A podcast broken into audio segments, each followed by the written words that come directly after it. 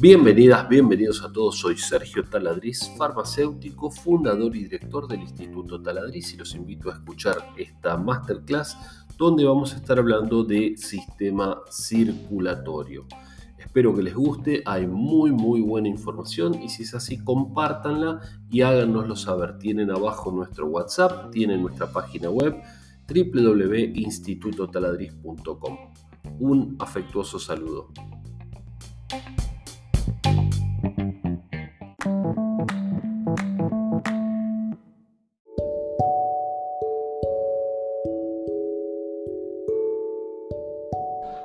Hola gente, bienvenidas, bienvenidos. Este es un nuevo podcast y vamos a estar hablando en esta clase de sistema circulatorio. Estamos en la clase número 13 del curso auxiliar de farmacia de Instituto Taladriz, 13 de 20. Y esta es una clase particularmente larga, así que bienvenidos. y a ustedes, estoy acá en vivo, estoy acá con eh, la gente de UTN en Capital Federal. Bueno, yo voy a hacer un dibujito en el pizarrón ya que el otro día tenía esto. Esto es buenísimo. Este dibujito se me ocurrió a mí, yo no lo vi en ningún lado. A ver si me acuerdo. Bueno, lo que tenemos arriba son las aurículas, ¿sí? Así se lo acuerdan ustedes también. Lo que tenemos abajo son los ventrículos. Este es el ventrículo izquierdo y es el más importante. Bah, todos son importantes. Por lo tanto, esta es la aurícula y esta es la aurícula y este es el ventrículo. Entonces, del ventrículo izquierdo sale al cuerpo, ¿eh? a todo el cuerpo, la sangre, ¿sí? Y vuelve, sale como, ¿qué se llaman los vasos que salen del corazón? Por arteria, Arterias. No, no, pará, no me tiré, no me tiré esto, arteria, vena capilar. Los que salen del corazón, ¿cómo se llaman? arterias y que transportan en general todas. Sí, la otra también, pero la vena también transporta sangre. Sangre, sangre oxigenada, bien, sangre oxigenada, roja brillante. ¿Y vuelve por dónde? Por las, pero vuelve por dónde? Sale por, por, las arterias y vuelve por no, acá tengo, acá tengo un montón de capilares. Acá tengo los capilares, ¿sí? Acá tengo los capilares que se juntan después en qué? En venas, sí, muchas mucha opciones les quedaba. Este, en venas. Entonces esta vena, en general la vena cava, viene a la aurícula derecha. Por la aurícula derecha sale, ¿qué? Si sale del corazón, ¿qué es? una arteria, pero esta es particular. Esta no lleva sangre oxigenada, esta lleva sangre sin oxígeno, porque fíjense, el oxígeno se gastó acá. ¿sí? Entonces, acá tenemos esta vena, que es la vena pulmonar, que va a dónde? No hay que ser un genio. Y viene por una arteria. No, perdón, viene por, viene por una vena. Esta es una, la vena pulmonar. No, estoy diciendo cualquiera. Sale del corazón, es arteria. Por eso, sale del corazón, es arteria. Sale por la arteria pulmonar y viene por la vena pulmonar, que es la única vena que transporta sangre oxigenada. ¿eh? Oxigenada. Piensen que cuando pasa por el pulmón se oxigena. ¿Sí? Y ahí repite el ciclo de la aurícula izquierda, ventrículo izquierdo, al cuerpo, vuelve, aurícula derecha, ventrículo derecho, pulmones, se oxigena, ¿sí? Y así una y otra y otra y otra y otra y otra vez hasta que nos morimos. Chan. Todo el tiempo, todo el tiempo está latiendo el corazón, desde nuestra concepción digamos, desde que se forma el corazón. Bueno, a ver, primero tenemos el, caño ese que nos conecta a nuestra madre. ¿sí? Entonces la sangre viene por ahí, por ese caño que nos une a nuestra madre. Pero cuando, bueno, este, después empezamos a bombear cuando ya somos feto, digamos, pero igual la sangre viene de nuestra madre. Pero en el momento que cortamos el cordón umbilical, ¡tuc! Esto empieza a ser este, nuestra única vía eh, de transporte de sangre. ¿sí? Y el corazón no bombea mucho, el corazón bombea unos 5 mililitros, como un cartucho de tinta de impresora, es poquito lo que bombea, pero todo el tiempo y rápido. Pum, pum, pum, pum, pum, 5 milímetros, 5 milímetros, 5 milímetros. ¿Sí? Este, 5 centímetros cúbicos, 5 centímetros cúbicos, un poquitito, pum, pum, pum, pum, pum, pum, pero todo el tiempo. 60, ah, 80 veces por minuto, en condiciones normales, 60, 80 veces por minuto. Hasta 200 si estamos haciendo 180, si estamos haciendo ejercicio intenso. ¿Se entiende? Así que ahí agradezcamos a nuestro corazón. ¿Se dan cuenta la importancia de eso? Y el motor que lo mueve todo es el corazón. Bueno, eh, otro dibujito que les quería hacer es este. La sangre pasa por acá y ahí estamos todos felices, ¿sí? Pasan los globulitos rojos, ¿eh? Están ahí todos contentitos. ¿Qué llevan los glóbulos rojos? No, oxigenada y, carbooxigenada se llama. En el glóbulo rojo lo que tenemos es eh, un núcleo de hierro, ¿sí? Que se le une oxígeno o se le une dióxido de carbono, ¿sí? O sea, eh, los transporta. Si entra uno, sale el otro y viceversa, ¿sí? Depende de dónde esté. Si está en el cuerpo, digamos en, en todo el cuerpo, en algún lugar del cuerpo, deja el oxígeno y toma el dióxido de carbono. Y si está en los alvéolos pulmonares, por un efecto de masa, porque en, los alvéolos hay mucho más oxígeno, hay un, un transporte pasivo, el oxígeno sale de los alvéolos y va al capilar y el capilar suelta el dióxido de carbono y se lo deja al alvéolo. Y nosotros exhalamos más dióxido de carbono. Tomamos, del aire tomamos el oxígeno, va a la sangre y exhalamos el dióxido de carbono. Todo esto funciona fantástico cuando, ¿se acuerdan del alvéolo? Una cosa así, ¿no? Y acá pegadito pasa el capilar, ¿sí? O muchos capilares, ¿no? Esto está rodeado de capilares, ¿sí? Entonces, estos capilares tienen los glóbulos rojos que van a dejar acá qué? El no, a ver, ¿qué dejan? ¿Qué dejan los, los, los glóbulos rojos? Estos vienen del cuerpo, traen toda la porquería de la célula. ¿Y qué es la dejan el dióxido de carbono, dejan el dióxido de carbono, producto del metabolismo celular, y toman el oxígeno del alvéolo y lo vuelven a llevar hasta la célula. ¿sí? Cuando pasan por la célula, los glóbulos rojos, ¿qué le dejan a la célula? ¿Qué le dan a la célula? Le dan el oxígeno, le dan el oxígeno a la célula. ¿Y qué se llevan de la célula? el dióxido de carbono. ¿Estamos de acuerdo? ¿Y a dónde lleva el dióxido de carbono? A los pulmonares. ¿Y ahí qué hace? Toma el oxígeno. ¿Y dónde lo lleva? A la célula. ¡Ay! ¿Se entendió? ¿Sí? Cierra. Y eso ocurre acá, todo el tiempo. Todo el tiempo ocurre esto. ¿Qué pasa con, con esto? Acá hay otra cosa a tener en cuenta. Este es el digamos, es el diámetro del vaso sanguíneo. Entonces es como la, esta avenida. Los autos pasan, pasan, pasan.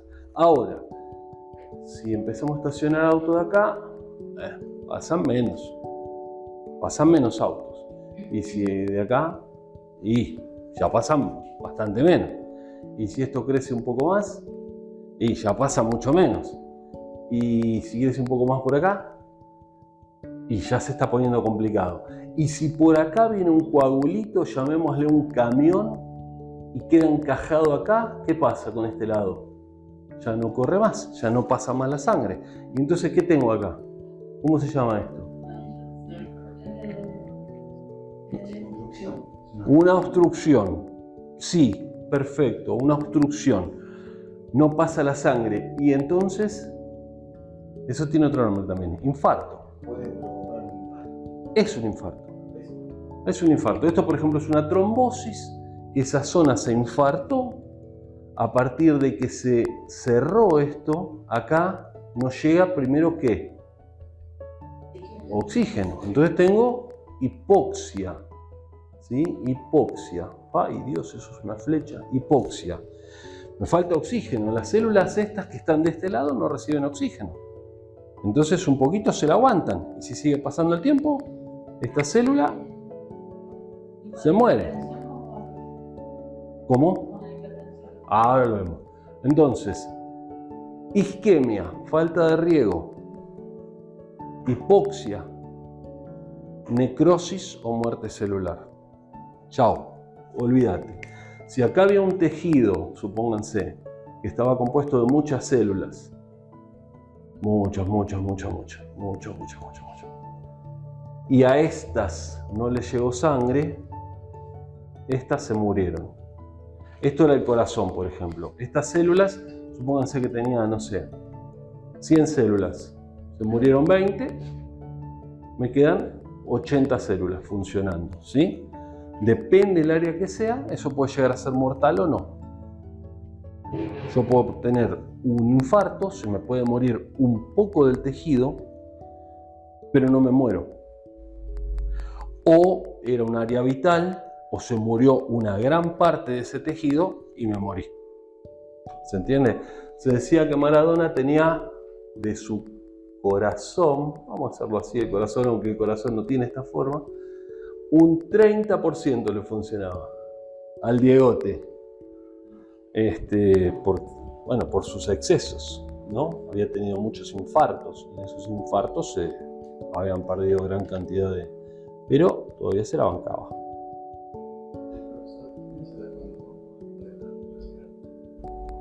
No. No, no, cuando dejas de respirar ah, voluntariamente, no, no, no, no, no, no.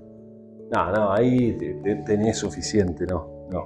Si te ahogás, bueno, es otra cosa. ¿Quién? ¿Maradona? Bueno, acá esto es, es, lo mismo. A ver, si yo tengo que al corazón, supónganse que al corazón le llega un litro de sangre por minuto. ¿Sí? Eso es lo que, supónganse, vamos, vamos a inventar. Y mi corazón es, por Dios, soy un perro dibujando. Bueno, y mi corazón es así, ¿sí? Y con eso es suficiente. ¿Ok? Un litro por minuto le alcanza. Ahora, ¿qué pasa si mi corazón es así? Y le llega un litro por minuto. Acá le alcanzaba, acá le alcanza. No le alcanza. No le alcanza. ¿Cómo? ¿Quién tiene que bombear más? El propio corazón. El propio corazón tiene que bombear más. Y entonces ahí entramos en lo que se llama un círculo vicioso. Cada vez la cosa se pone peor. Porque cuando al corazón no le alcanza su propia la sangre que le viene, el corazón tiene que bombear más. ¿Y qué pasa con un músculo cuando se esfuerza más? Se agranda crece. La hipertrofia muscular, que por un lado está buena si uno la busca, pero por otro lado no. En el corazón no. En general los deportistas suelen tener el corazón un poco más grande porque exigen mucho, un poco dentro de lo razonable. Ahora cuando el corazón crece demasiado, no hay caso. Acero Cali, ¿se acuerdan? Hace poco, Acero Cali murió hace un año. ¿Cuándo murió? Artista marcial. Acero Cali, kickboxing, el que más o menos trajo el kickboxing a Argentina. Este, y bueno, en su momento anabólicos y demás, y bueno, hipertrofia, corazón agrandado. Y vos me habías preguntado de la, eh, de la hipertensión, pero ¿qué me querían decir otra cosa? Sí.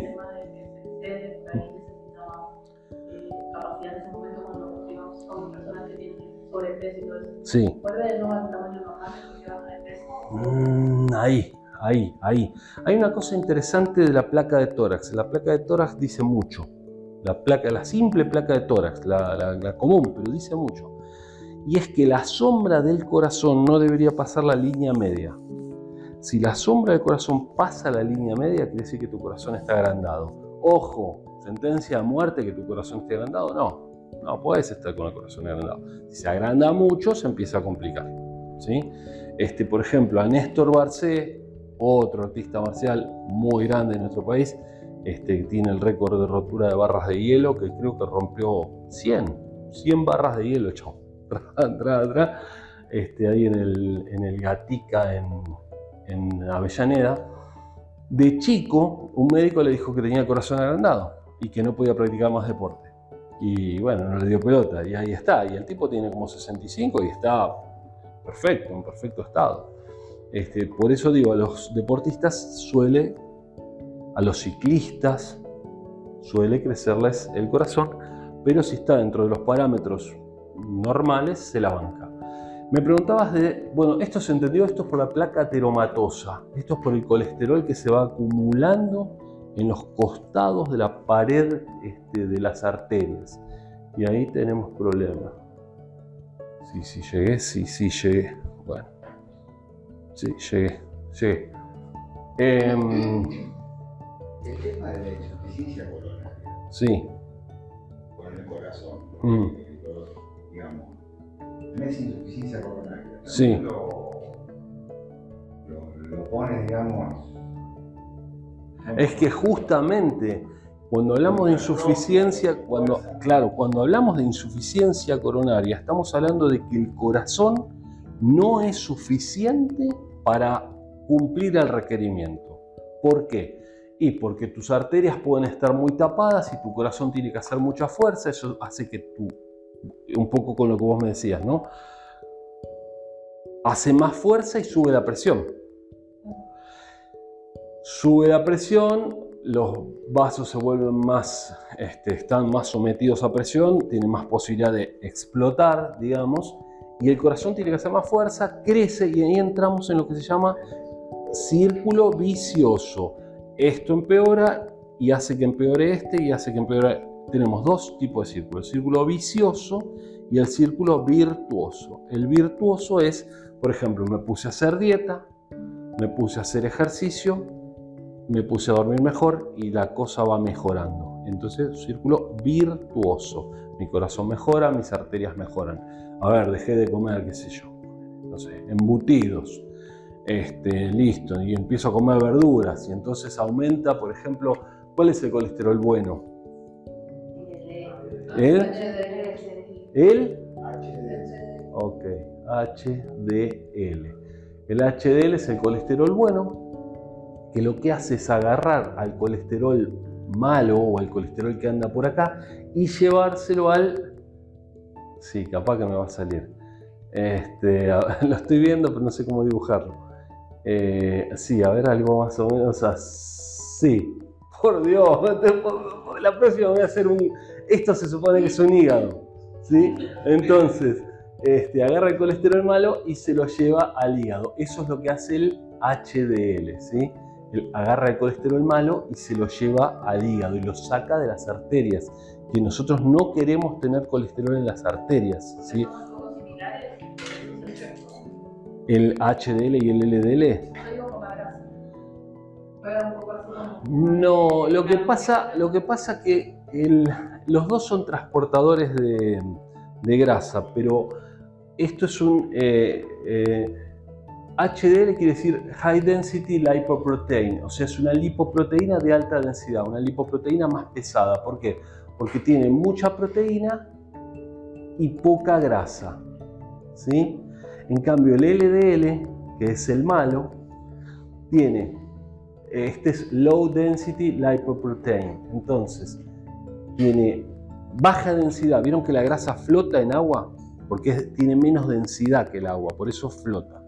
Entonces, eh, el LDL tiene poca proteína, esta molécula, porque es un complejo entre grasa y proteína, ¿sí? el, el colesterol, así como lo llamamos esto. Esto en realidad no es el el colesterol. El colesterol es la grasa nada más. Esto es el transportador del colesterol, el complejo que transporta el colesterol. Este LDL tiene poca proteína y mucha grasa. ¿sí? Entonces flota, anda ahí por, por nuestra sangre este, flotando y cuando el epitelio se lesiona, ahí hay, no es solamente el colesterol, es tener también el epitelio, esta parte interna lesionada. Y eso muchas veces ocurre por inflamación crónica. Y eso tiene que ver con hábitos no saludables, sedentarismo, obesidad. El cigarrillo. Claro. Exacto. Chía. Bien. Bueno, a ver, entonces, vamos un poco con el apunte. Tenemos este, más o menos igual ya pegamos una buena repasada este, en un, segundo, ¿no? ¿En cuánto fue eso? En 15 minutos. Bueno, a ver, este, la sangre de la vuelta completa en este, 20 segundos a 60. Eh, células madre, bueno, vieron que este, la, el tejido hematopoyético se produce, che, me quedé sin fibrón parece, eh, en los huesos largos, donde está la médula ósea, en los huesos largos, cuando somos chicos en casi todos, pero cuando somos grandes, en el fémur, este, un poco en, algunas costillas, ¿sí? Este, ahí se produce el tejido hematopoyético, o sea, las células madre que van a dar origen a las células sanguíneas, que son eh, glóbulos rojos, glóbulos blancos y plaquetas. ¿sí? Entonces, después de ahí se diferencian. Cuando hablamos de célula madre, estamos hablando de célula indiferenciada, que todavía puede, se le dice también célula pluripotencial, porque puede convertirse en cualquier cosa. Por eso era era ¿no? este, muy prometedora, no digo que no lo sea, pero no era magia tampoco. Era muy prometedora la terapia con células madre. Eh, las células madre te, ponen célula madre en la retina y se te regenera la retina. Te ponen célula madre en el hueso, se te regenera el hueso. Te ponen célula madre en el cerebro, se te regenera el cerebro. No es tan así. No es tan así. Tiene algunos usos, pero no es tan así. Cuando sale de acá están indiferenciadas y después se empiezan a diferenciar y se vuelven a glóbulos rojos o glóbulos blancos o plaquetas según lo que yo vaya necesitando. Hay un tratamiento que se usa bastante de esto, está muy de moda en la actualidad, que se llama plasma rico en plaquetas. ¿Lo escucharon, no? Sí. Bueno, porque ¿qué es lo que te hacen ahí? Te sacan sangre y esa sangre que tiene, la sangre tiene dos partes, la parte celular y la parte celular, o sea, el plasma, es un líquido, ¿sí? parte líquida y la parte celular. Entonces lo que hacen con una centrífuga, que es un aparato que gira muy muy rápido, una especie de coinor, digamos, como el coinor que pone la ropa, tira el agua para afuera. Bueno, esto gira y las células, por su peso, se estampan contra el fondo del tubo de ensayo. Lo que queda arriba es el plasma ese plasma lo toman con una jeringa y te lo inyectan, donde vos quieras. En la cara, en el pelo. En el pelo da buen resultado. Yo no lo uso, tengo ahí mi pelo, eh, pero da buen resultado. ¿Eh? Sí, sí, sí, sí, da muy buen resultado. Con una agujita muy chiquitita, pero te hacen 300 pinchazos. Pim, pim, poquitito, un poquitito, un poquitito, un poquitito, un poquitito. Y entonces este, te van alimentando. Si ya el pelo se cayó, olvídate. Ahí no. Pero si el pelo está debilitado, finito, ahí va bien. Pero también te lo inyectan en las rodillas, algunos dicen que, puede dar cierto resultado también por ahí. Es como, no es una célula madre, pero es como que yo le doy la nutrición directamente en el lugar. ¿Sí? Porque por ahí el sistema vascular piensen que estos capilares tienen que llegar a cada célula de nuestro cuerpo. Yo tengo un bulbo raquídeo, que es de donde, donde sale el pelo. ¿sí? Sale el pelo y acá abajo hay un bulbo raquídeo, de ahí sale el pelo. A este bulbo raquídeo, sí, terrible, parece una ciruela, no, una cereza. Este, a este bulbo raquídeo tienen que llegar capilares también O sea, le tiene que llegar sangre, le tiene que llegar oxígeno y todo. Si le va llegando cada vez menos, porque problemas de circulación, esto se empieza a debilitar y el pelo se termina haciendo más finito y se termina cayendo. Por eso es muy importante hacerse masajes cuando este, se bañan. Entonces se pasan, este, eso sí me hago siempre, ¿eh? ahí este, unas 100 veces cada vez que me pongo shampoo, si me pongo dos veces, 200 veces. Tú, tú, tú, tú, tú, tú, ahí. Entonces quiere decir Yo- que la caída de cabello se debe a problemas de circulación. Fundamentalmente, sí. Ahora eso puede tener un origen genético, puede tener distintas, pero sí, sí. Este, puede ser que el bulbo ya venga progra- mal programado de fábrica, digamos. Eso me refiero a la cuestión genética. Entonces por ahí te meto, te meto, te meto, pero no, me vino fallado de fábrica, ¿sí? Pero muchas veces es una cuestión eh, de circulación. Por eso te venden también esas máquinas que te la pones y te hacen en la cabeza.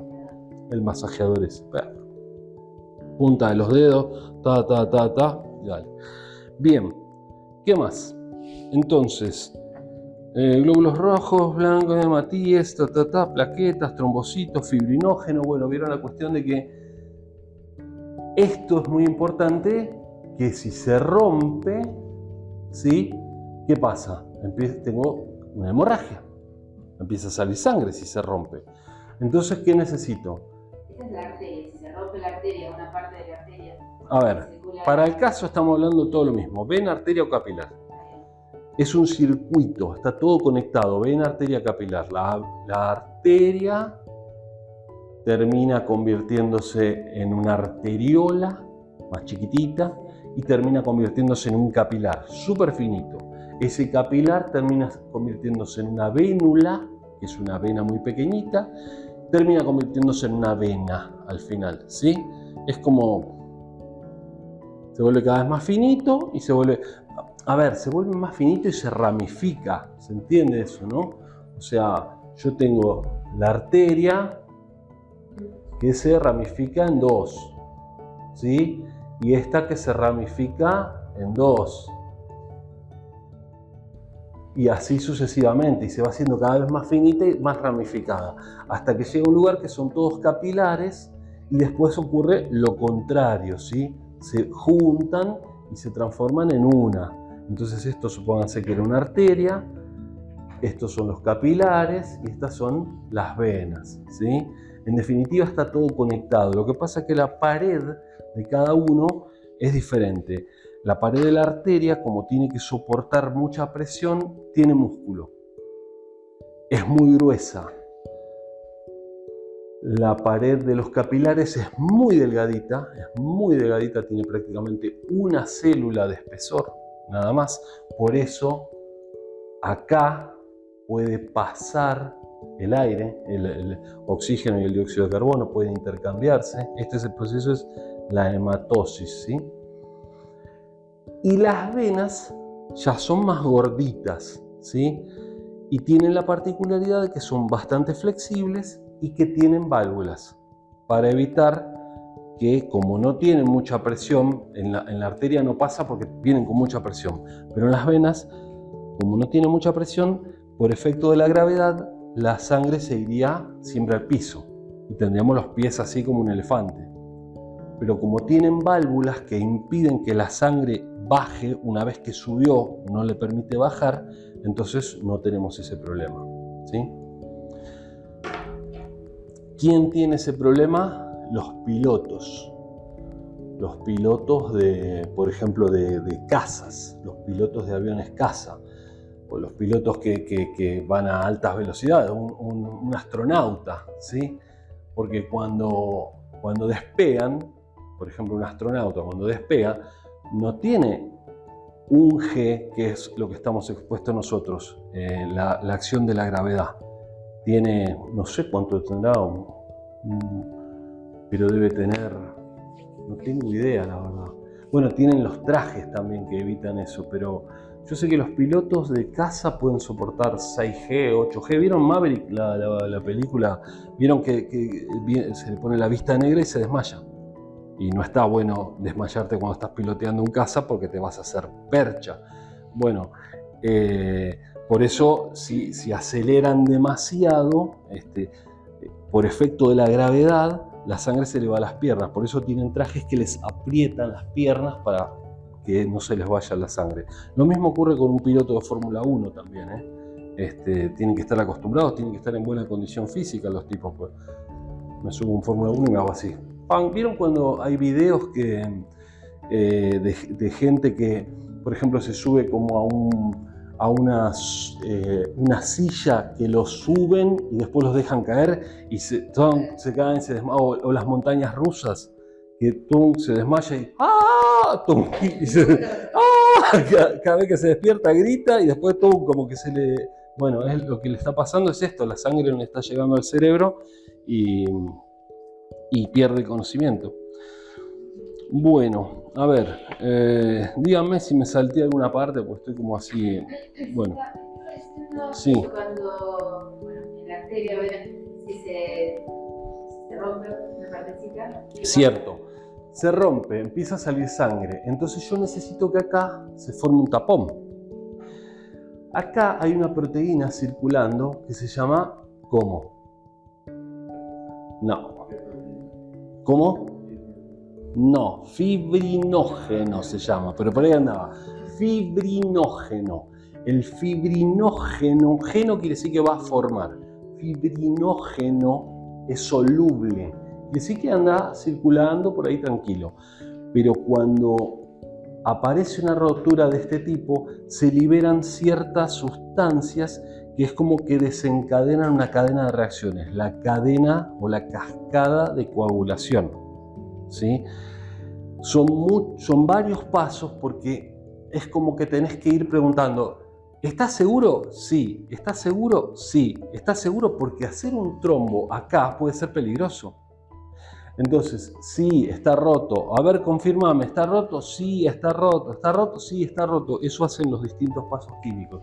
Entonces ese fibrinógeno se transforma en fibrina y hace que después las plaquetas se empiecen a agrupar. Y ahí forman un tapón. ¿sí? Que es esa cascarita que tenemos, que si la rascamos, este, vuelve a sangrar. Y por eso es muy importante, ya lo vamos a ver cuando veamos primeros auxilios,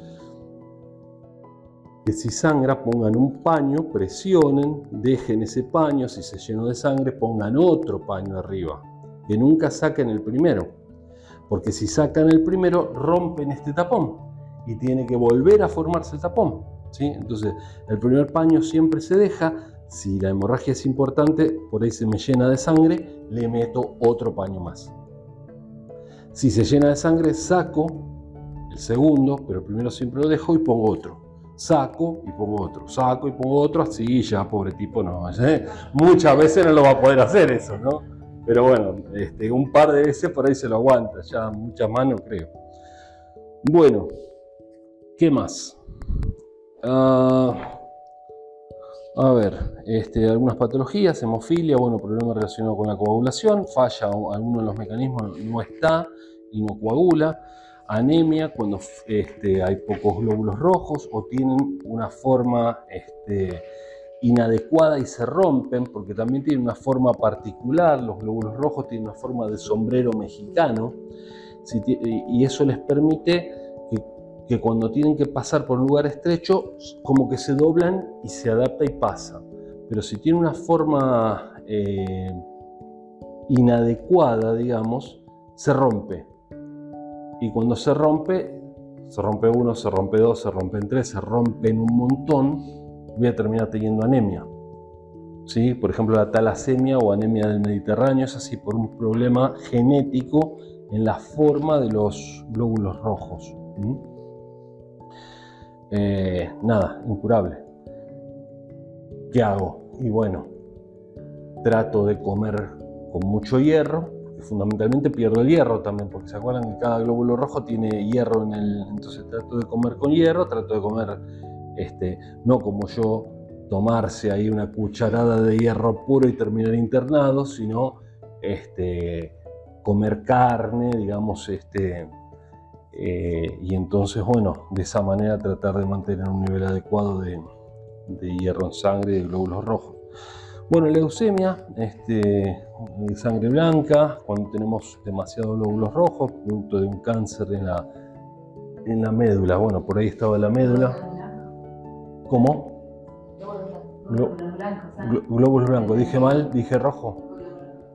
Los glóbulos blancos, este, producto de un cáncer en la médula ósea, este, la que es la encargada de producir este tejido hematopoyético. Bueno, acá les hice el mismo dibujito, la circulación de la sangre ya está, este, 100.000 veces al día, las 24 horas, durante toda la vida. Cuando el corazón para, la vida se terminó. Eh, estos, estos términos de perfundir, isquemia, hipoxia y necrosis, ya más o menos lo hablamos. Perfundir cuando eh, el pasaje lento de un líquido, la entrada de un líquido, perfunde, ¿sí? Perfusión lenta y continua, como cuando te ponen un suero, eso está perfundiendo, no es un inyectable, perfunde en tu eh, torrente sanguíneo. Sístole y diástole, sístole, contracción, diástole, relajación, epicardio, miocardio, el músculo y el endocardio. Ese es el que se hipertrofia, el miocardio, que es el músculo del corazón. Cuando hace mucha fuerza, crece.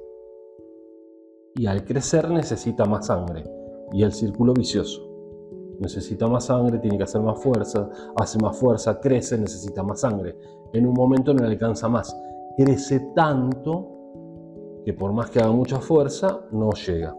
Y ahí es donde empiezan también los fármacos, donde, bueno, Habrá fármacos que pueden relajar el tejido y hacer que pase un poco más fácil. Habrá fármacos que pueden aumentar la fuerza de bombeo. Bueno, distintos tipos de fármacos con los que se puede jugar y ayudar al corazón.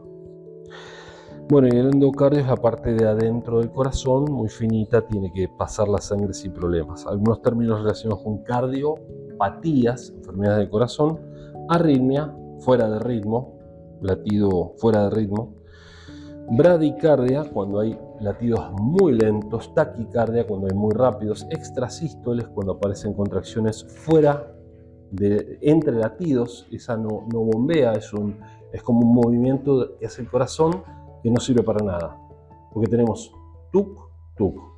En realidad el corazón hace, este, el ruido es, según me decían los cardiólogos, ¿no? Es blub blub, blub blub el ruido es este, ¿no? Blup, blup, porque son las aurículas primero y los ventrículos. Blup, blup, blup, blup, blup, blup, blup, blup. Sí, un pelo, pero es así. ¿eh? Blup, blup. Una pausa, blup, blup. Otra pausa, blup, blup. Otra pausa, ¿sí? Eh, cuando yo tengo una extrasístole es blup, una cosita ahí, blup, blup, blup. Parezco esos que cuentan chistes de, de, de tics. Este, eh, un, latidito en el medio que no sirve para nada. ¿sí? Indica que el corazón está funcionando mal. Porque el corazón tiene una parte eléctrica, el corazón tiene un marcapasos adentro, propio. El corazón no necesita el cerebro para latir. El corazón tiene su propio sistema de marcapasos, tiene sus impulsos eléctricos que salen de una zona del corazón, bajan y hacen que, el corazón este, lata solo. ¿sí? Eh, digamos, el sistema nervioso y el sistema hormonal pueden influir, puede hacer que vaya más rápido, más lento, pero el corazón late por sí solo, ¿sí? Cuando eso funciona mal, hay que ponerle un marcapaso. Un marcapaso eléctrico, digamos, como se puso Mirta Legrand. Bueno, y soplos cardíacos cuando hace un ruido anormal y fibrilación Contracción muy rápida, muy rápida, pero ineficaz. No bombea sangre. Puede ser auricular, en las, aurículas, fibrilación auricular, que no es tan grave, o ventricular, que en ese caso es muy grave. Cuando la persona está fibrilando, se le puede, depende del caso, ¿no? aplicar el desfibrilador. ¿sí? Es esa cosa que te da una terrible patada, que por eso tiene que estar todos alejados. Hay videos este, donde alguien estaba tocando a la persona con el sale así y le, y le dio un infarto a la, un paro, no un infarto, un paro cardíaco a la persona que, que estaba tocando. Así que el que estaba con el coso tenía que ir para un lado y para el otro, porque eh, no sé si esta, en China, yo vi uno que era China, eh, eh, fue en una ambulancia, todos apretaditos ahí, la estaba tocando y el otro, vieron que en las películas siempre dicen clear, clear, que, que suelte en las películas americanas, clear, acá despejen, despejen, dicen, eh, despejen, y despejen y no es joda, despejen y despejen. Porque si estás en contacto con esa persona, te, te da la descarga a vos y te para tu corazón. Así que no está nada bueno eso. Eh, pero bueno, digo, entonces eso puede hacer, puede ayudar a que eh, esas descargas incorrectas que está haciendo el corazón, que no está latiendo y está en paro, ¡pum! Es como un reset. Este, por ahí se acomoda y empieza a latir. Si tenés suerte, si no, este, Vieron cuando dicen estuvieron 20 minutos dándole RCP y desfibrilándolo y hay medicamentos que también se dan. Bueno, eh, algunos medicamentos para tratar las cardiopatías, porque acá empezamos, claro, hablando de corazón y cardiopatías. Propranolol, atenolol, amiodarona, diltiazem, eh, amlodipina, nifedipina, bueno, que hacen distintas cosas en el corazón. Las patologías relacionadas, hablamos de insuficiencia coronaria, cuando el corazón no, no, es, eh, no puede abastecer la demanda, tabaco, comida chatarra, sedentarismo, bueno, todos los malos hábitos este, hacen que eso se agrave. Angina de pecho. En este caso, la diferencia con el infarto es que en la angina, cuando la persona descansa, se pone mejor, se recupera. Eh, acá es como que lo que está eh, es una insuficiencia, digamos, ¿no? pero cuando descansa, mejora. Es la diferencia de la angina con el infarto. En el infarto, por más que descanse, no mejora. Pero ojo, porque en el infarto también se le puede pasar, se, le, se siente mejor. Pero ahí lo que hay que hacer es importante ir a la guardia o a un centro hospitalario y que le hagan enzimas cardíacas. Se toma sangre se hacen enzimas cardíacas para ver si la persona efectivamente tuvo un infarto o no. Por ahí fue otra cosa, por ahí fue estrés o lo que sea. Pero si tuvo un infarto, bueno, hay que empezar a tratarse. ¿sí? Entonces, si una persona tiene un dolor muy fuerte en el pecho y después se le pasó, sería conveniente hacer enzimas cardíacas. ¿sí? El análisis de enzimas cardíacas. Bueno, eh, ¿qué más? Bueno, acá hay unas sustancias, nitratos, nitroglicerina, nitrato de isosorbide. Eh, todos estos lo que hacen es producir una vasodilatación de las arterias coronarias y bueno, al vasodilatarse, al dilatarse las arterias, pasa más sangre, mejora la, la, función. Pero ojo, porque si se vasodilata mucho, la presión cae. El ejemplo de la manguera de jardín, ¿no? Yo tengo ahí poco de presión en la manguera, tengo un chorrito. Cuando suelto, le bajé la presión y el chorrito cae ahí nomás ese chorrito ahí nomás, por ahí no, hace, no, permite que la sangre llegue a mi cabeza, ¿sí? Entonces, mucho de esto te puede matar por una baja de la presión. ¿Y qué produce esto también? El sildenafil, la pastillita azul. ¿eh? La pastillita azul produce eh, vasodilatación, entonces para el amigo de abajo dice, bienvenida a vasodilatación, entra más sangre, ahí estoy feliz y estoy este, pero esa vasodilatación a nivel del cerebro hace que te baje la presión, pum, y te puedas desmayar o la puedas quedar directamente, ¿sí? Por caída de la presión, no por aumento de la presión, por caída de la presión, ¿sí? Bien, infarto del miocardio, este, estrechamiento, taponamiento, de las eh, arterias, en este caso de las coronarias, por eso se ponen los famosos stent. ¿Vieron? ¿Escucharon hablar de los stent? Que tiene tres stent, tiene siete stent, porque se mete por... ¡Ay! Mi rodilla. Se mete por acá una especie de globito, una, una malla metálica, este, que se infla y hace que esto se pegue contra las paredes, digamos, lo aplasta contra las paredes y agranda. Hagamos de cuenta que otra vez la calle, auto estacionado de acá, auto estacionado de allá, esto está muy apretado, no pasa bien, viene una topadora y estampa los autos contra la, los sube a las veredas, así, ¿eh? y hace lugar, así a lo bestia. Bueno, eso es lo que, lo que haría más o menos un stent y bueno, este, algunos tienen medicamento también, entonces eso también ayuda. Bueno, infarto de miocardio, el tema de fumar, paro cardíaco, ¿eh? paro cardíaco, la persona, ¿dónde está? Tiene un paro, ¿dónde está? ¿Dónde? Sí, pero ponele que le dio recién, ¿dónde está? En el suelo. La persona con un paro cardíaco está en el suelo. O si estaba sentada, bueno, quedó, quedó sentada, digamos, pero se entiende que no puede estar parada una persona con un paro cardíaco. No puede decir, hola, buenas tardes, mira, disculpen que te moleste, creo que tengo un paro cardíaco. Claro, estoy en paro, este, sí, por favor, yo tengo el turno 7, pero si me puedes hacer pasar un poquito antes. ¿eh? No, eso no, no sucede. Bueno, eh, valvulopatías, ¿eh? problemas con las válvulas, que no, no deja la válvula si funciona bien, si una válvula funciona bien, pasa para un lado, pero no puede volver. Ahora, si la válvula no cierra bien y un poquito vuelve, ¿sí? Y eso es que la válvula no está funcionando bien. Y si eso sucede en el corazón, por ejemplo, y es muy complicado.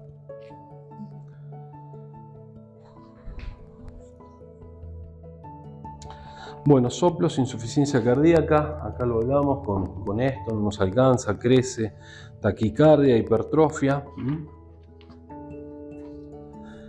Inotrópicos positivos hacen que aumente la fuerza de contracción, pero, como decimos, tiene una ventana terapéutica. ¿Se acuerdan de la ventana terapéutica? ¿Sí? Este, eh, sube, baja. ¿eh? ¿Cómo? El tiempo en sí, eh, en realidad e, e, esta es la ventana terapéutica, ¿sí? Esa es la ventana terapéutica. Este es el periodo de latencia, periodo de latencia, el tiempo que tarda en empezar a hacer efecto, concentración mínima efectiva, concentración mínima tóxica, duración del efecto. Si la ventana terapéutica es estrecha, quiere decir que yo le doy un poco más y ya estoy acá, y le doy un poco más y ya estoy en niveles tóxicos. ¿Sí?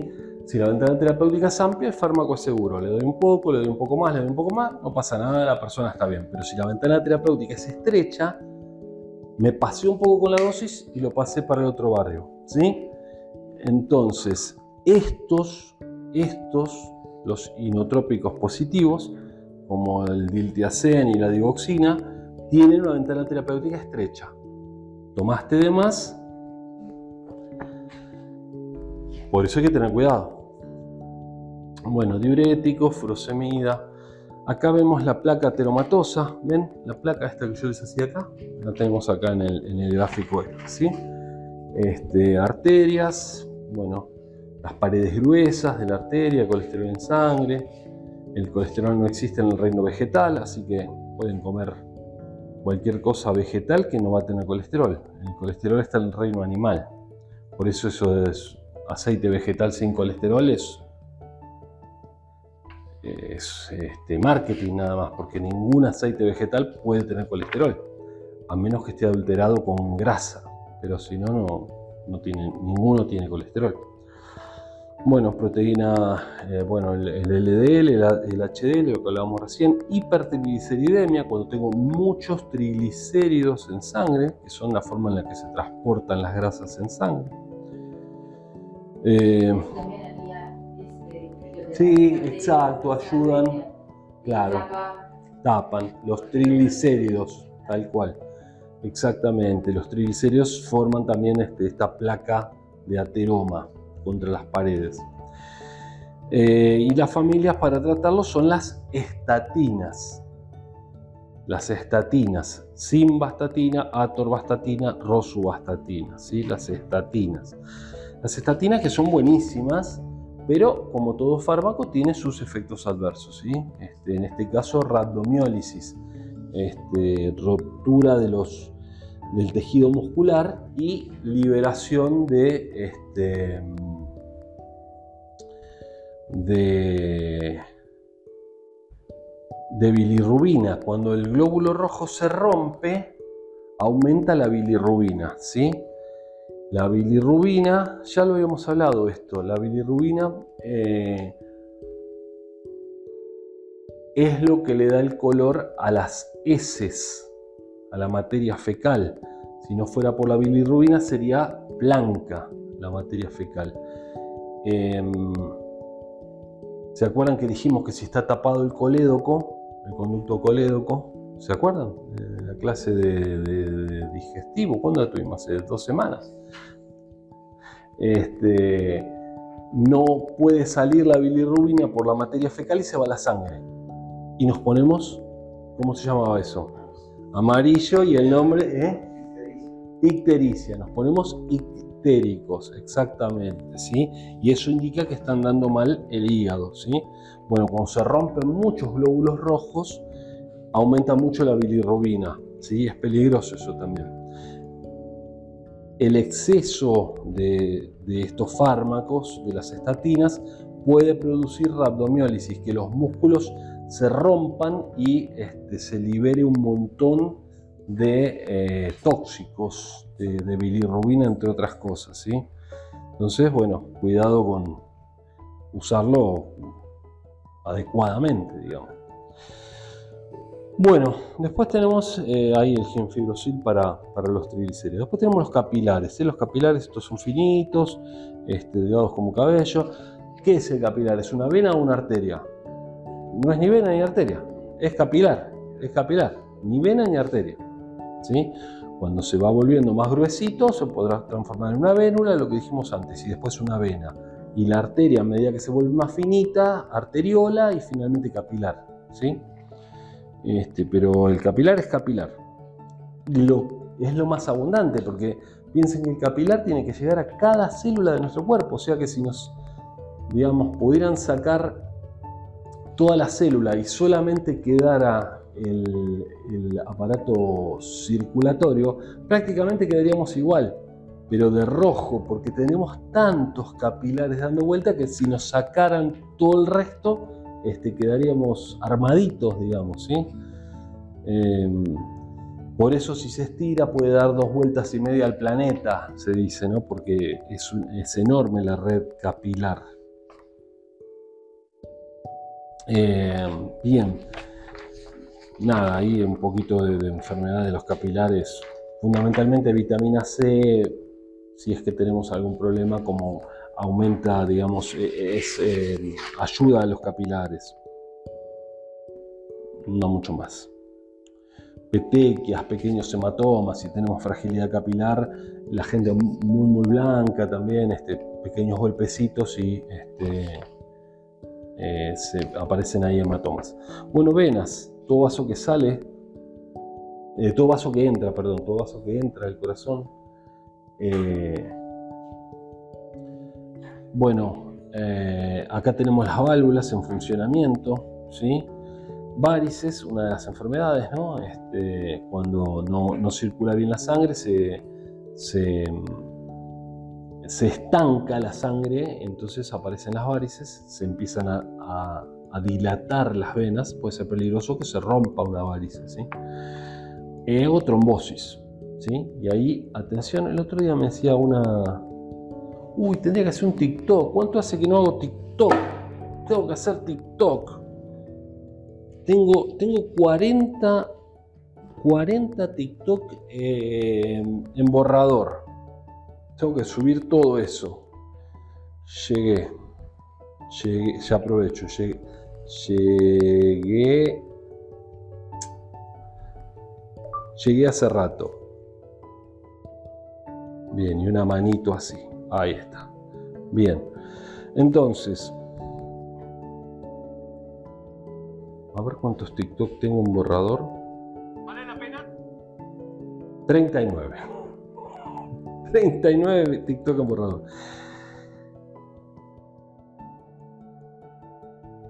Me olvidé lo que iba a decir. Me decían el otro día que hable también de las personas que fuman, las mujeres que fuman, Y los anticonceptivos, porque fumar hace que la sangre se ponga más espesa. Miren qué lindo gráfico. Y los anticonceptivos también y puede aparecer un trombo. No sé si habrá, si se habrá escuchado eso, pero bueno. Bueno, ¿qué más? Pero es así. Entonces, atención, obesidad, fumar y anticonceptivos, combo letal. Eh, hasta ahí, entonces. Eh, las causas que, que hacen que se frene la sangre es el colesterol y los triglicéridos. Sí, los aumentos de lípidos, cuando hablamos de... Sí, las arterias. Sí y la inflamación crónica también tiene mucho que ver. ¿Y el tabaquismo de qué forma afecta ahí? Eh, buena pregunta. Ya sabemos que- lastimando, ahí está, lastimando, lastimando las paredes de las arterias con sus oxidantes. Inflamación, oxidantes que atacan estas paredes, es como, mm, es como que se hace un pozo en las paredes y eh, en vez de ser una superficie súper regular, imagínate por ejemplo una, una avenida otra vez, un pozo.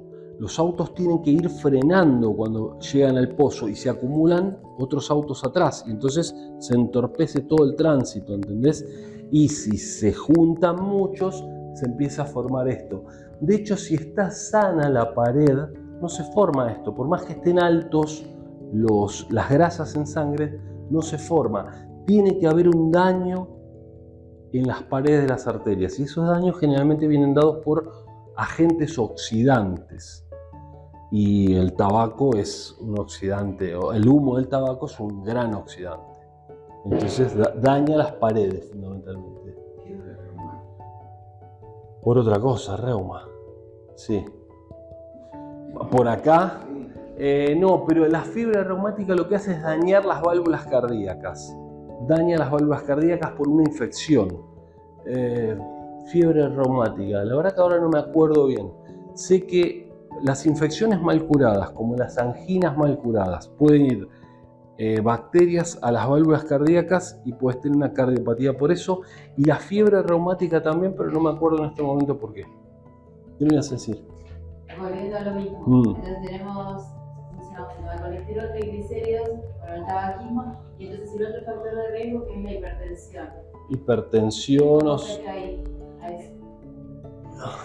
Bueno, si digamos que si hay hipertensión, todo esto está, es como que haya muchísimo tránsito, muchísimos, porque es buena la comparación con el, con el tránsito vehicular, digamos, porque en definitiva es un circuito y van pasando, en este caso son glóbulos rojos los que van pasando, pero para el caso es lo mismo. Entonces, si yo tengo hipertensión, eh, estas paredes se ven más eh, sometidas, si la, ¿cómo? Más rígidas, más rígidas, menos posibilidad de dilatación. Si, si no estuvieran tan apretadas, tendrían cierta posibilidad elástica. Acá, como ya están estiradas, no la tienen esa posibilidad elástica. Y el daño a la pared. Entonces, al tener que pasar más sangre con, con esta hipertensión, este, más daño a la pared, más daño a la circulación, digamos. Estos coches parados, despelote, bueno, este, ahí tengo más daño. Digamos, más o menos por ahí anda la cosa. Bueno, em, ¿qué más? Para mejorar las patologías venosas, castaño de la India, ginkgo biloba, centella asiática, ¿eh? el centella queen, una marca muy conocida, eh, cremas, demás. Antiagregantes plaquetarios evitan que se agreguen las plaquetas. ¿Qué es que se agreguen las, plaquetas? Que se peguen. Claro, eso es agregarse. Se agrega, se pega una a la otra y forma un trombo. Cuando lo necesito, genial. Pero si el trombo anda circulando este, por mi sangre, no está bueno. Porque donde se encuentre un lugar medio angostito, se va a clavar ahí y, y voy a tener una trombosis. ¿sí? eh, la sangre no va a pasar, se va a empezar a acumular, ¿eh? este, por ejemplo, una trombosis venosa profunda, una TBP, lo que pasa es que de repente una pierna se hincha, una sola, se hincha. Por ahí no duele nada, pero ¿qué pasó ahí? Que se, bueno, estoy teniendo esto, no estoy teniendo retorno venoso. La sangre llega por las arterias, pero no vuelve por las venas. No, porque se tapó, se tapó. Puede pasar que se rompa también, pero en este caso se tapó. Entonces yo no tengo la sangre baja por la arteria, pero no vuelve por las venas. Entonces, ¿qué pasa? ¡Pum! Se hincha. Peligrosísimo. Todo ese tejido, si no se atiende, se va a morir. ¿Qué, qué tengo que hacer? Aplicar heparina, inyectable. La heparina lo que hace es romper los coágulos. ¿Mm? Si se puede, si el coágulo no es muy grande, si es muy grande, por ahí hay que operar, hay que abrir y sacar el coágulo. Si se puede, ¿eh? siempre esto sí se puede. Bien, ¿qué más? Eh, ácido acetil salicílico o aspirina hace que eh, es antiagregante plaquetaria. ¿sí? La aspirina hace que, que, las plaquetas no, no, no, coagulen. Igual esto siempre es un porcentaje, no es que me tomé una aspirina y ya no coagulo, no. Pero hay una parte de mis plaquetas que ya no está activa, porque ya está inhabilitada por la aspirina, pero el resto sigue funcionando. Tendría que tomar muchísima aspirina para inhabilitar todo, digamos. Ayuda. Clopidogrel también, este, bueno. Y terminamos con lo que es circulatorio, acá. Ahora lo que viene es linfático. El linfático no es un sistema, ven que esto es un, circuito, esto es un circuito, eh, viene, va, viene, va, viene, una y otra vez, una y otra vez, es un circuito. En cambio el linfático, el linfático lo que hace es, este, es como esta sí que no tengo comparación vial, digamos es un. Es como. como una alcantarilla de alguna manera, que junta la porquería que se va para los tejidos, que quedó fuera de los capilares, lo que se llama el tejido tisular, el, tejido que quedó por fuera, se mete en, eh, En el linfático forma parte de la linfa, no es sangre, es linfa, y después termina volcándose acá. No hay un circuito, ¿se entiende? Es simplemente del tejido, este, se mete en los vasos linfáticos, se junta, pasa por los ganglios linfáticos, ¿eh? los vasos linfáticos y los ganglios linfáticos, que son como una estación de depuración digamos. Viene la porquería en la linfa, pasa a través de los ganglios linfáticos, se limpia, está lleno de glóbulos blancos, los ganglios linfáticos. Vieron que los ganglios se, se, inflaman cuando tenemos una infección en el cuello, en la ingle. Bueno, y este, vuelven entonces y ahí sí este, limpio ya este, a formar parte del, del, torrente sanguíneo. Está esta cuestión del drenaje linfático, ¿escucharon del drenaje linfático? Ayuda este, a llevar todo esto que quedó, digamos, en los tejidos a los ganglios. Generalmente al ganglio acá en la ingle te lo, te lo terminan empujando. Claro. Sería entonces lo que las aspirinetas, prevén, esas cosas que hace que no, esa lo que hacen es eh, evitar la formación de trombos. Bueno, es, el linfático, ¿no estaríamos en lo mismo?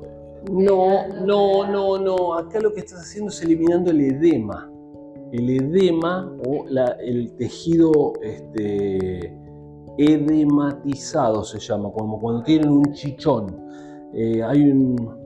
Tiene un nombre, no me acuerdo cómo se llama ahora. el el signo de no sé quién, que presionás, soltás y enseguida tiene que volver a su condición normal. Si tarda mucho, es que tenés mucho edema. ¿sí?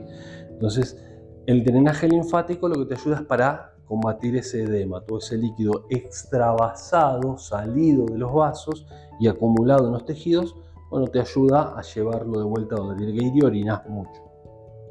Porque todo ese, ese líquido que tenías, digamos, en las piernas y demás, termina en el torrente sanguíneo y lo terminas orinando. Acuérdense que, ah, en esta lo tenemos que ver, que la orina es sangre filtrada, ¿sí? Bueno, eh, sistema linfático, bueno, ahí hablamos de la linfa. Presión arterial, fuerza, presión es fuerza por unidad de superficie. Entonces, este, ¿por qué se pega con los dos primeros nudillos? Porque meto toda la fuerza en una pequeña superficie. Entonces ahí generó mucho más daño. Si yo, este, ahí, humade, ¿eh? Eh, es mucho más amplio y hay menos presión. Entonces con los nudillos más. Y ahí, este, y pon nuquité, este, hay que hacerlo eso, ¿eh? Bueno, más presión todavía. Hay que aguantársela toda esa presión en el dedito, no sé cómo hacían los ponjas. Bueno, em, bien. ¿Qué más? ¿Cuánto hace que no voy? Tengo que recuperarme. Bueno, em, entonces la presión es la fuerza por la resistencia periférica, la resistencia que opone al pasaje sanguíneo, ¿sí? al pasaje de la sangre, la fuerza del corazón por la resistencia al pasaje de la sangre. La presión arterial en adultos es de 120-80. Bueno, acá está cómo se toma, ya en algún momento lo, veremos, ¿eh? cuando tengamos una clase con más tiempo, por ahí, por ahí por el final, ahí lo vamos a ver, que vamos a hacer un poquito de práctica de primeros auxilios y de toma de presión. Pero bueno, por ahí si en alguna otra me vengo, háganme acordar y me traigo un tensiómetro y, y practicamos, ¿sí? Eh, no, no es difícil tomar la presión. Va, vos seguro que sabés. No. ¿No? ¿Te da la farmacia y todo y no sabés tomar? ¿No te enseñaron? Bueno. Ahora que los. Sí, bueno, está bien, pero no seas trucha, con eso toma cualquiera. está bien. Bueno, este, acá hipertensión, bueno, las consecuencias de la hipertensión, el asesino silencioso. El otro día tomé a una alumna, creo que les conté, 27 años, 18 de presión. Altísimo. Eh, parece que era familiar el tema. Era un. Y bueno, y se fue a la guardia. Le digo, no, mira, date a. Y le dieron un lotrial en la guardia. Uno aparte. Uno, este, y volvió porque tenía turno con el cardiólogo. Pero escuchame, ponete las pilas porque este, puede, bueno, como que no le dieron tanta importancia. Capaz que cuando yo le tomé ahí en el aula y todo, un poquito de nervios, le dio un poquito más, le dio un poquito más alta. Bueno, acá tenemos distintas cosas con la presión y demás. Terapia no farmacológica, bueno, generalmente bajar de peso si la persona tiene obesidad, actividad física y disminuir el uso de sal, aunque no, no es tan, tan, el uso de sal no es tan tan importante como por ejemplo bajar de peso de ser necesario, ¿sí? O sea que es como que a la sal se la, se la puso en un lugar así maligno y no es así, la sal es importante. Em, después tenemos em, para la presión inhibidores de la, de la ECA o IECA, la enzima convertidora de angiotensina este, convierte la angiotensina en angiotensina 2 y la angiotensina 2 es un poderoso vasoconstrictor. Entonces, si yo tengo, acuérdense de la manguerita del jardín, si yo achico el calibre, ¿qué pasa con la presión? Más lejos, con más presión. Va a salir lo mismo, pero con más presión. Entonces, si yo tengo mucha em, angiotensina 2, que es esta sustancia muy vasoconstrictora, voy a tener mucha presión. Entonces, si yo bloqueo la producción de angiotensina 2, voy a tener menos presión. Ahí va a bajar porque no hay tanta angiotensina 2, ¿sí? Em, y dentro de estos tenemos el enalapril, eh, ramipril, lisinopril, que se usan muchísimo. ¿sí? Después tenemos eh, antagonistas de los receptores del ARA2, que si se acuerdan de la clase 4 habíamos hablado de sustancias que bloquean los receptores. y que no tiene ningún efecto. Entonces voy a decir, pero bloquea el receptor y no sirve para nada. No, mirá, porque si vos tenés un montón de angiotensina 2 dando vueltas, va a actuar sobre un receptor y va a producir vasoconstricción. Pero si el receptor está bloqueado, por más que tengas mucha angiotensina 2 dando vueltas, no tiene dónde actuar. ¿Sí? Y eso es lo que hacen este tipo de medicamentos como el losartán, valsartán y telmisartán. Son antagonistas de los receptores. Se unen al receptor y no producen efecto. No hacen nada. Pero sí hacen porque no dejan que el otro haga. Entonces al no poder actuar el otro no hay vasoconstricción. ¿Se entendió o no se entendió? ¿Sí? Bien. Ah, pues, son como, serían como cosas distintas, el enalapril, el Claro, exacto. Claro, claro. Unos bloquean la enzima que produce angiotensina 2. No permiten que de angiotensina 1 se convierta en angiotensina 2. Ese es uno, ¿sí? Los IECA son esos, inhibidores de la ECA. Y los otros son los ARA2, ¿sí? Los antagonistas de los receptores de la angiotensina 2. Yo podría combinar los dos si quiero. Yo podría dar, por ejemplo, unos que no permitan que se forme la angiotensina 2 y otro que por las dudas bloquee el receptor de la angiotensina 2. ¿Puedo? Podría llegar a dar- Se podría llegar a dar, se podría llegar a dar, no, no me imagino por qué no. Supongo que no será necesario, o das uno o das el otro, pero imagino una hipotética situación muy grave que podrían darse los dos. Tal vez en situaciones graves se usen otras cosas. Claro, pero tal vez ahí se usen otras cosas, como diuréticos. Entonces, por ahí no es necesario eh, esta combinación que yo estoy diciendo, ¿sí? Porque en un caso muy grave daría un diurético y la persona orinaría muchísimo. Y si tengo menos volumen de, de sangre circulando, la presión también baja, ¿sí? Eh, hagan de cuenta que es el tránsito de la calle. Si tengo menos autos circulando, hay menos presión. Llamémosle la presión a la bronca de los automovilistas. ¿sí? Si hay mucho, bueno, hay más presión. Perdón, ¿por qué se dan entonces diuréticos acompañados de. Diuréticos. O sea, ¿por qué también se dan El diurético lo que hace es, suponete que yo tengo, yo tengo, mi sistema circulatorio admite 13 litros de, de- de sangre circulando, suponete. Yo tomé mucho líquido. Ese líquido, este, sí, eh, se terminó absorbiendo, terminó llegando el agua a mi sangre. Tengo 15 litros ahora, en el mismo espacio que tendría que tener 13. ¿Qué pasó con la presión? ¿no? sube. Entonces, ¿qué hago? A la persona le doy un diurético y baja. Y si puedo hacer que baje a 12 litros circulando, la presión baja. Y si aparte de un diurético le doy, por ejemplo, alguno de estos como un este, IECA o un ARA2, ¿sí? y lo combino con diurético, sumo efectos. Entonces, por un lado hago que orine más, por otro lado, y entonces voy controlándole la presión. ¿Sí? ¿Quedó? Bien, eh, ¿qué más? Eh, ch, ch, ch, ch, ch, ch. Bueno, para la hipotensión hay medicamentos que suben la presión. A ver, algo que me puede subir la presión rápidamente es un café. Eh, sí, vendría bien, ¿no? Este, eh, la sal, no tan así la cosa con la sal, no tan así que te va a subir la presión. No, de hecho, a las personas no hay que darle sal cuando se desmayan, ¿eh? Nunca hay que darle sal. Sí le puedes dar agua cuando ya recobró la conciencia y una bebida dulce porque por ahí se desmayó por hipoglucemia. Pero no hay que darle sal.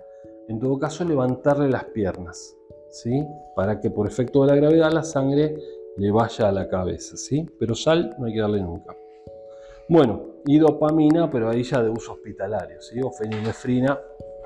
Bueno, aparato urinario. Cuando orinamos, tenemos que tener el concepto de que lo que estamos orinando es sangre filtrada, ¿sí? no es otra cosa que la sangre, pero que sin glóbulos rojos, sin glóbulos blancos, sin plaquetas y sin azúcar, sin glucosa, si todo funciona bien. Si orinamos glucosa es porque somos diabéticos, ¿sí? O tenemos la, glucemia descontrolada. Si tenemos eh, mucha azúcar en sangre, ya el riñón no llega a filtrar y orinamos dulce. De hecho, diabetes viene de orina dulce. ¿sí? Se supone que, no, andará probando, pero que la orina del diabético podría ser dulce, ¿sí? O es dulce. Bien, entonces, digamos que la orina es sangre filtrada, ¿ok? Entonces pasa por el riñón este, una y otra vez y se va filtrando se deja todo lo importante y se va dejando que pase hacia la vejiga lo que yo quiero descartar. ¿Sí? Entonces va goteando, goteando, goteando, todo el tiempo va goteando, pero después hasta que se llena la vejiga y cuando nosotros queremos, si todo funciona bien, cuando nosotros queremos o cuando ya no aguantamos más, orinamos. ¿Sí? pero todo el tiempo, les quiero decir, se va formando orina. Todo el tiempo hay gotita, gotita, gotita, gotita, gotita que se va juntando en la vejiga, tanto del hombre como de la mujer. Bien. Y patologías del aparato urinario, este, infecciones bacterianas. Eh, bueno, las mujeres obviamente limpiarse, lo saben muy bien de pequeñas, la cola hacia atrás, no hacia adelante, porque si no la materia fecal iría hacia la vagina y con las bacterias correspondientes y produciría una, una infección. tema de relaciones sexuales que este, puede hacer que se inflame la uretra este, y, puede ascender hacia la vejiga. Bueno, acá tenemos un riñón enfermo, un riñón sano. Ven como en el sano lo que orinamos son desechos y agua. Y en el otro, desecho, agua, proteínas y ahí también podría haber este, glucosa eh, si fuéramos diabéticos. ¿sí? Bueno, ¿qué más? Em, cistitis, ardor este, y algunos medicamentos ahí para, para la infección urinaria. Ojo, también se pueden dar antibióticos de ser necesario. Si hay una bacteria, se utiliza, por ejemplo, norfloxacina, muy conocido, ¿sí? Eh, pero tiene que haber una bacteria, ¿no? no, no, no. Si no, están tomando, están haciendo mal uso de antibióticos. Eh, y oxibutinina es una sustancia que se usa, este, un medicamento que se usa cuando hay incontinencia renal y así este, ayuda a la persona que no se orine de noche, por ejemplo. Bueno, resumiendo, la sangre lleva nutrientes, oxígeno, retira los desechos de la célula. La sangre también eh, tiene la importante misión de mantener el calor en el cuerpo. El fibrinógeno se transforma en fibrina, que es insoluble y permite la coagulación. El ventrículo izquierdo más grueso porque se hace más fuerza. El corazón está irrigado por las coronarias. Cuando una arteria se obstruye aparece isquemia que origina hipoxia y finalmente necrosis. Con muerte celular, la arteriosclerosis y el aumento de colesterol en sangre son los principales factores de eh, aparición de enfermedades cardiovasculares, además de tabaquismo y obesidad. Sistema linfático, sistema de limpieza, este, haciendo que este, limpia y lo vuelve a mandar a la sangre, ¿sí? el tejido extravasado. Para prevenir la hipertensión, hábitos saludables. Pacientes con hipertensión, tratamiento farmacológico, también deberían mantener hábitos saludables.